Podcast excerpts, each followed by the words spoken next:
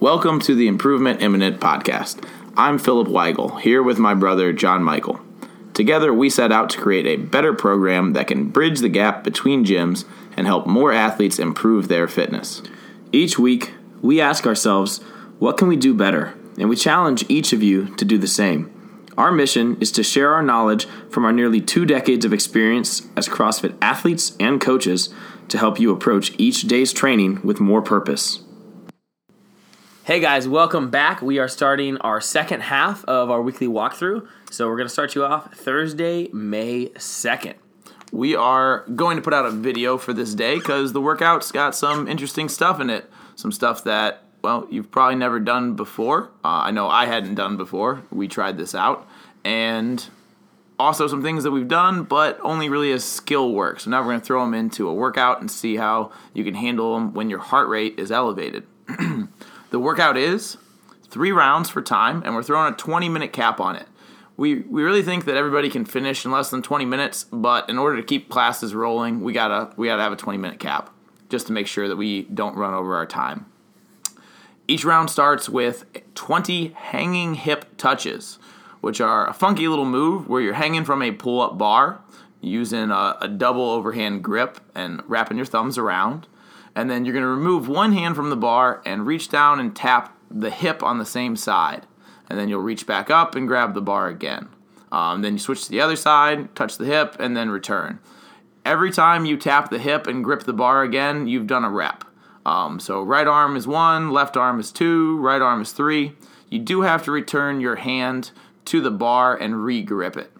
Um, with those hanging hip touches, it pays off to have your hands close together because it helps you to be much more balanced. We'd love to see you guys squeeze your legs together and try to hold the better part of a hollow. Um, but it is a difficult move. And like I said, we'll be putting out a video showing you guys how to process through those. Yeah. Um, we actually picked this movement up from the hero WOD Kevin. Mm. So it's it's not just some random movement that we came up with. It's something like um, CrossFit's programmed before yeah. on main site. And they actually have a video of Adrian Bosman out um, on their page about hanging hip touches. So it's a move that we're probably going to see because um, we might do Kevin eventually. Uh, so my suggestion would be don't avoid this one just because it's different. Yep. Um, I think it's a really good one to come to because of that, and it's going to be a really good change. It's really, really, really different to hold on with one hand to a pull up bar like that, especially under fatigue. So I think it's going to be a great workout. Yeah, different things are are very good for us. They challenge us to, to learn. Yep.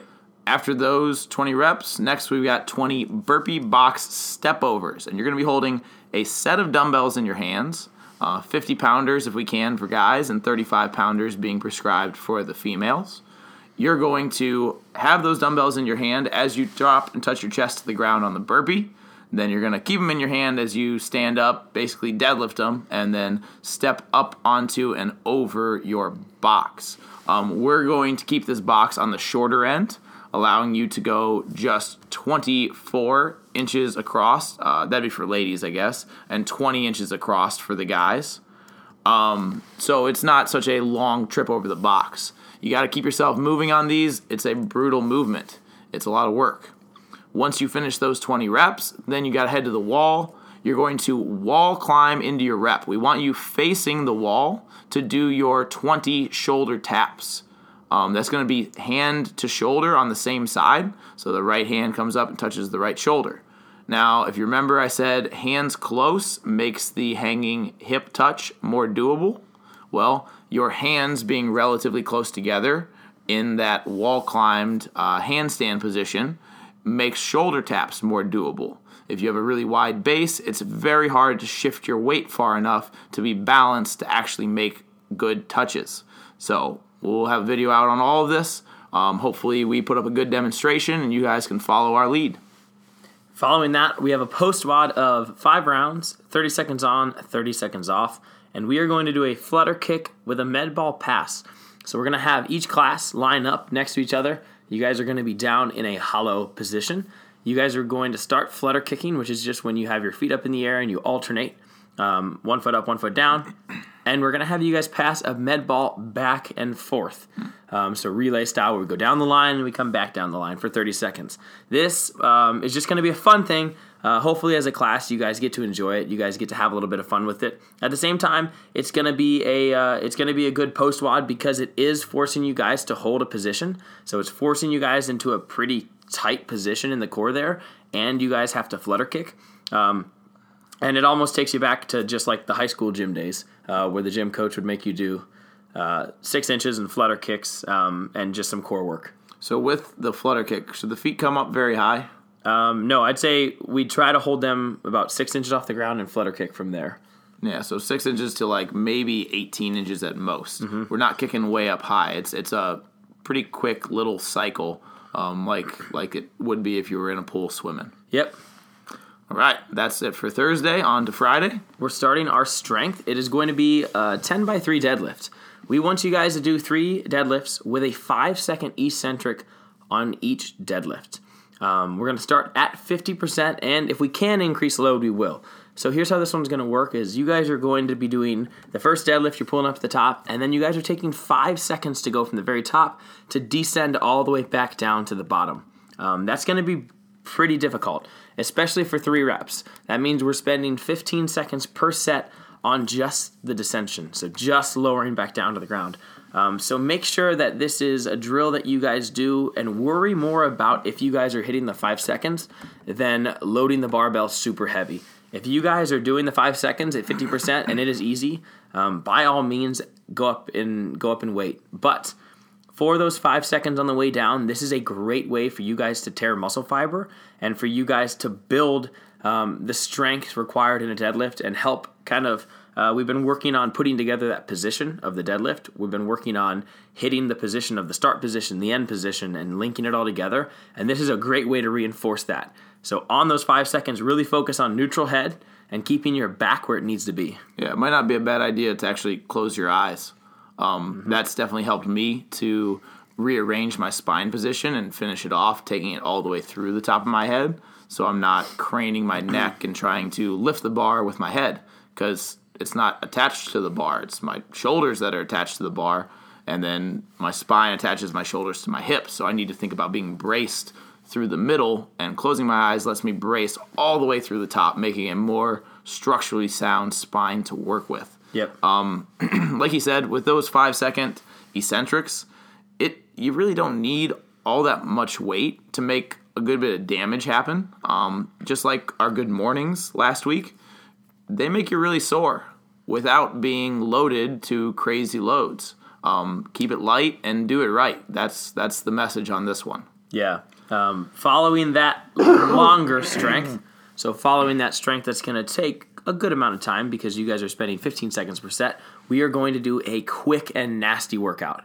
Um, it is going to be 800 meter run, 18 power snatches, 400 meter run, 12 power snatches, and that's it, for time. Uh, the power snatches are written at 95 pounds for guys, 65 for the ladies. So we want it to be a weight that you guys can, without a doubt, hold on to and do some touch and go reps. Um, yeah, we want it to be we want it to be uh, tantalizing to try to go unbroken. We'd really love to see people trying to hold on to the bar, obviously using a hook grip, but trying to just cycle off reps. They don't necessarily need to be the fastest reps, but you have to find a working rhythm that allows you to feel in control and then continually push the bar up with the legs and process through a good power snatch. Uh, we put it at 95 65, thinking that a lot of people have a good chance to be able to hold on and do a lot of reps unbroken, maybe even some of you guys going all the way unbroken with both of those sets. Um, it's it's fast. This one's gonna hurt. It's supposed to. My encouragement is to pace the 800 meter run a little bit so that you can attack the barbell. And then as soon as you get done with those 18 power snatches, now it's really on. You need to really go after that 400 meter run and run it hard because you can power through those 12 reps to finish the workout. Uh, and really, I think this one's got a steady start and a flying finish. Oh yeah, it's a light your hair on fire for the last 412. That's for sure. Um, I think really all it's just going to come down to is, are you willing in that 400 to hurt? And then when you get back to the barbell, it's 12. Um, just hold on to it. How bad do you want it?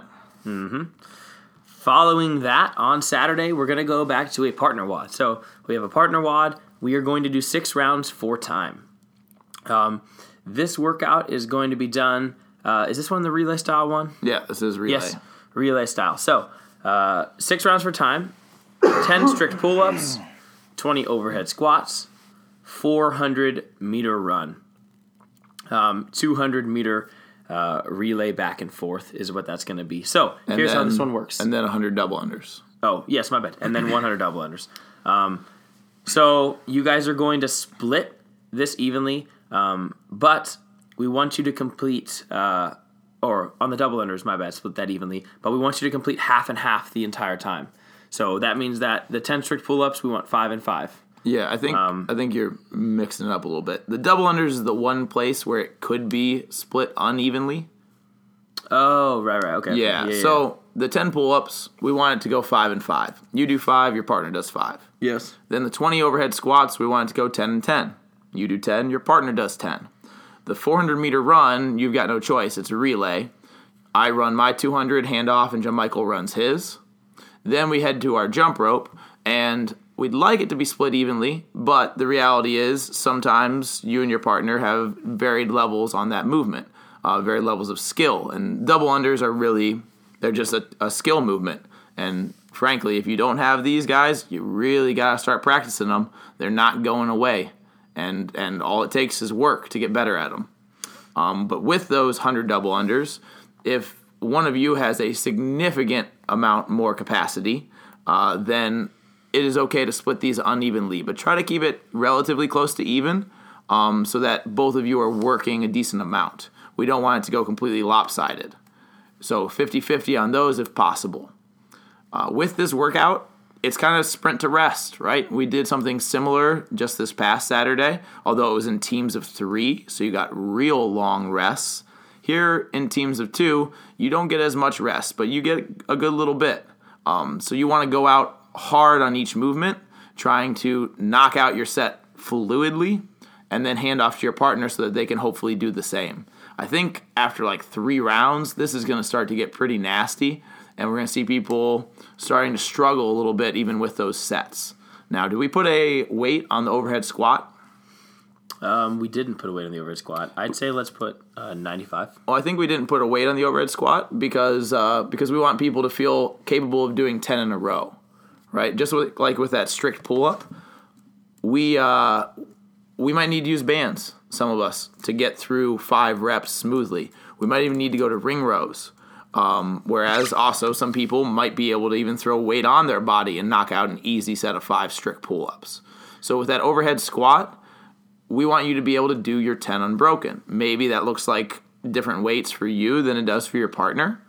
Okay? This is this is a chance for you to work against yourself with somebody else um, as encouragement and as a as a a helping hand through the WOD. Yeah, this will be a fun one. Um, the fact that you get to trade back and forth means that you guys can move decently hard on each chunk, uh, just because you do get a little bit of rest. Uh, but at the same time, make sure that you guys are are helping your partner, right? If uh, if you guys are just flying through your portion of work and your intention is that your partner gets stuck with no rest, um, expect it to deteriorate. So make sure that you guys kind of communicate. Um, just work through this one. Six rounds is a lot of reps. Just make sure you guys work through it smoothly, um, and make sure that you guys just just push to try to keep a, a pace that is I don't want to say even, but a pace that is um, Maintainable. yeah, just consistent, a consistent pace. All right, that has been uh, part B, so part two of the weekly walkthrough. Um, I believe it started the second, right? Yep. Thursday, May second through Saturday, May fourth. Yep, starting off new month, so let's uh, make sure we're keeping track of what we're doing. You guys are going to see some benchmarks in the coming week, so make sure you're ready to write that stuff down and log it, know what it is for the future. We'll catch you guys next week.